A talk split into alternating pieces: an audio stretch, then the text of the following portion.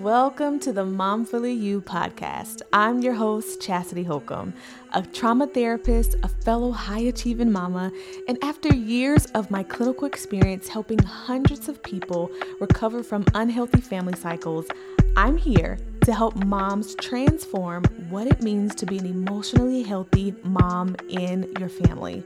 I believe the generation shift when moms heal. So, on this podcast, I'm going to walk you through how to do it, all while honoring God in the process. So, come on in, grab a blanket, and let's lean all the way in.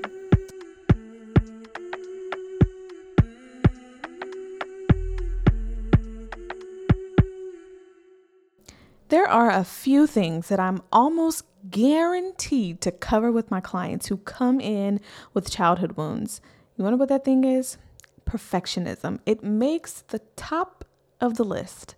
Perfectionism is the symptom of the beliefs, thoughts, and actions that are derived from the pain of not being good enough. The pain of not being good enough. Not feeling good enough has become your identity, and perfectionism is your defense. Mm. Not feeling good enough has become your identity,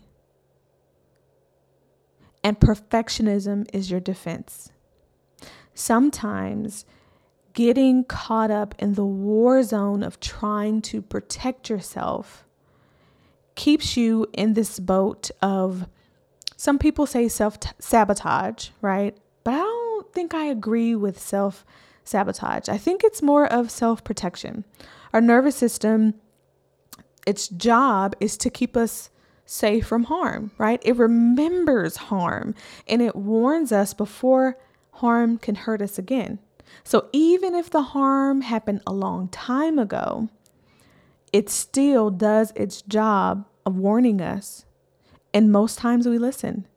And most times we feel like we have no choice but to listen, right? So today is part one of our chat about trauma and perfectionism. And I'm just excited for us to dive in. So let's get to it. So I'm going to talk to you about this thing I call the perfect split. So to me, perfectionism is on this spectrum and so we're going to walk through what that looks like. So I want you to imagine that I'm drawing a line in front of you, horizontal line. On the left side, we're going to highlight that as shame. On the right side, we're going to highlight that as pride. Now, shame is a painful feeling of humiliation or distress that's caused by a consciousness of wrong behavior. Sometimes that consciousness of wrong actually has nothing to do with something that we did wrong. It could just be a, a, conditioning of wrong, right? We're conditioned to believe that some behaviors are shameful if we have different opinions or beliefs as our parents, if we decide differently, if we um, decide to hold up boundaries, right? We will be shamed by them to not do those things. So then you might feel shame, but it's actually that shame doesn't belong to you, right? So humiliation is one of those kind of um, big words that, that gets the punch, right? It's that feeling of, dang, people have caught me, right? People have caught me red red-handed doing something that is wrong or they've caught me red-handed doing something that that goes against what they taught me right so that humiliation is what makes shame stick around and just want to party with you all the time. You're like, get out of my house. And it's like, nah, I think I'm to move in in the, ba- the back room. You, you got a blow up bed. Like, no, get out. Okay. Shame is, it's my fault. All of it. Doesn't matter what it is, it's my fault. You've attached yourself to this humiliation of um, wrongdoing that really, again, doesn't necessarily have to do with your own wrongdoing. Thoughts, even of bad things come to me. You know, it's all me. I'm the bad one, right? A lot of ways that this can happen. Um, there are a lot of ways, rather, that this can happen, but specifically through trauma, childhood trauma. When you're a child learning the world, learning your blueprints about relationships and how they function, um, learning how to um, I wouldn't say in a healthy term, it's more like functioning in a relationship. In a term where there are wounds involved, where there's emotional immaturity involved, it's more like adjusting your behavior to the the emotionally immature person. It's not really about functioning, right? It's about adjusting to make sure you don't piss them off. You don't make them mad. You don't do something that's going to make them criticize you. That's what you learn as the blueprint, right? Um, so these things interrupt and interject into our adult lives, right? They attach kind of this negative meaning to ourselves and the way that we function in supposedly healthy relationships, right? Um, so this feeling of bad things come to me or come from me or I can't do anything right. So the shame on this perfectionism uh, spectrum, the split, right? You're on the the left side of the split. Um, you may believe that perfectionism in the way that you kind of play it out that it looks like not being able to trust yourself.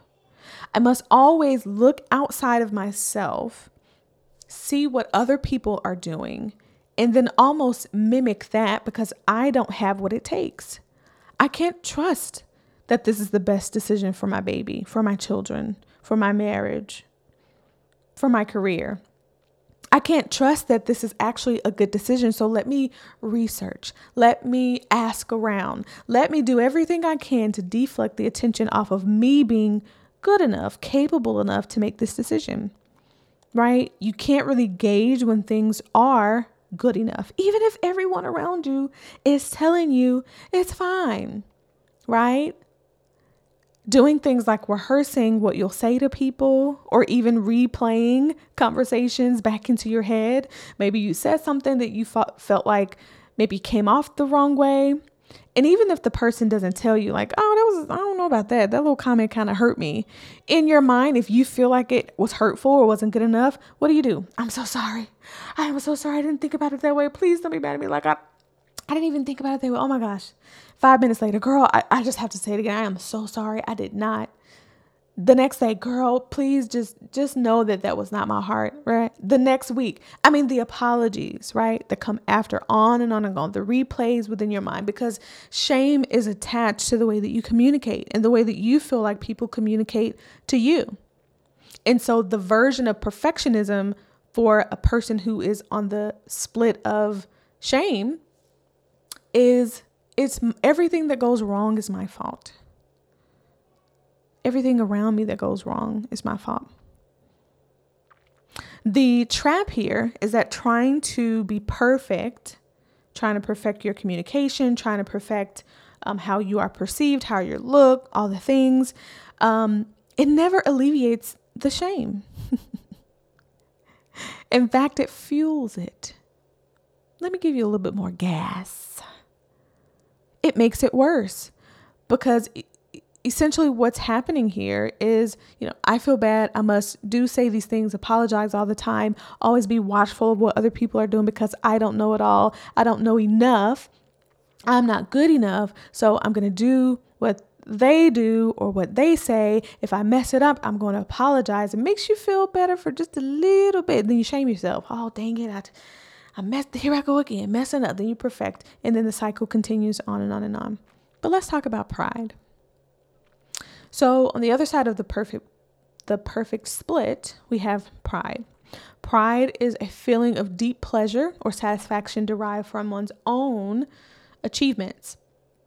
So it is not a bad thing for us to be proud of the things that we have accomplished, right? We just got done talking about the celebration deficit. So it is absolutely good for us to uh, find ourselves significant and to celebrate what we deem uh, to be important or significant. So I'm not talking about that. I'm talking about the pride that's more so geared towards the end of that sentence, your own achievements. This one is sneaky because in most cases, you're not actually satisfied with your achievements. You just believe that you're the only one who can reach your achievements. This looks like uh, you're the one that takes the responsibility for things because you believe that you have the right way. And if other people have it in their hands, they're going to mess it up, right? you struggle to ask for help, for other people's opinions, for other people's support, I'll do it myself. I will make the grocery list. I will cook all the things. I'll clean the dishes. I internally might complain about it, but I'm not going to tell you that because when you wash the dishes, you be leaving food. Uh oh, it's getting a little personal. Did you hear that? It got a little personal.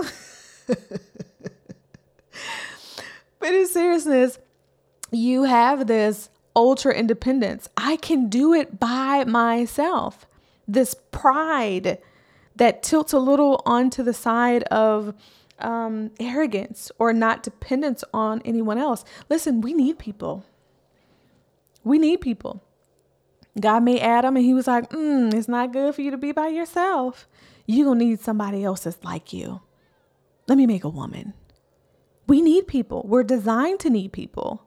And if you're in the perfect split on the end of pride, you can get into this space, this intensity of doing things on your own, which puts you on an island, makes you feel very dissatisfied.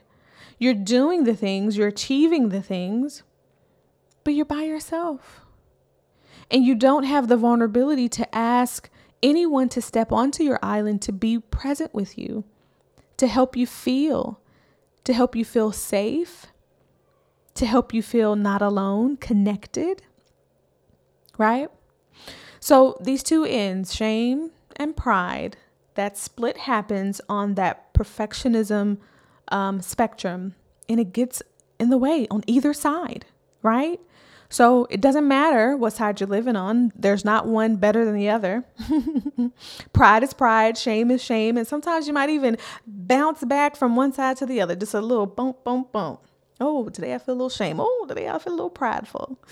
Right? You might bounce back from one or the other perfectionism in either category can be um, very harmful for your soul, for yourself, for your relationships. It interferes with the way that you take care of yourself. You can't sit down and be still and be present if there's always something to be done better. If there's always some way that you're comparing yourself to, you feel like there's a, a big gaping hole that other people have these magnificent marriages and you're the one missing out. Other people have these wonderful ways, all this extra time to do things as a mom that you don't have, and you're constantly chasing the gap, constantly trying to fill in the gap. Or you're like, girl, I got it. I don't need your help. When really both struggle with vulnerability. One struggles with vulnerability with themselves, or both actually, and vulnerability with other people. To be seen as flawed is okay. Because we all are. Join the club, girl. Come sit next to me. I was the first one here.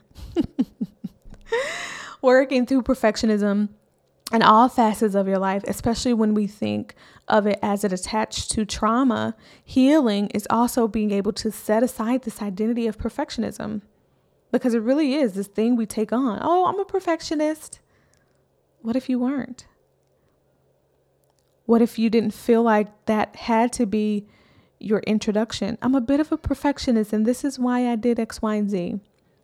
I think it's okay to like excellence. I think it's okay to like things to be a certain way, but don't let it drive you to fear and don't let it be driven from fear. Okay? If you would like to work with me, perfectionism and trauma is one of the things that we talk about and how to lay that aside so you're out of survival mode and working and functioning and operating out of peace instead. Go to momfullyyou.com backslash coaching so that we can chat, schedule your free call, and we're going to have a great time, you and I on this discovery journey of what it looks like for you not to operate out of these things, but in peace instead. Again, that's momfullyyou.com backslash coaching. And I'll talk to you then. As always, it was my absolute pleasure talking with you today. Thank you for stopping by for our chat. I can't wait to do it again. But until then, take care.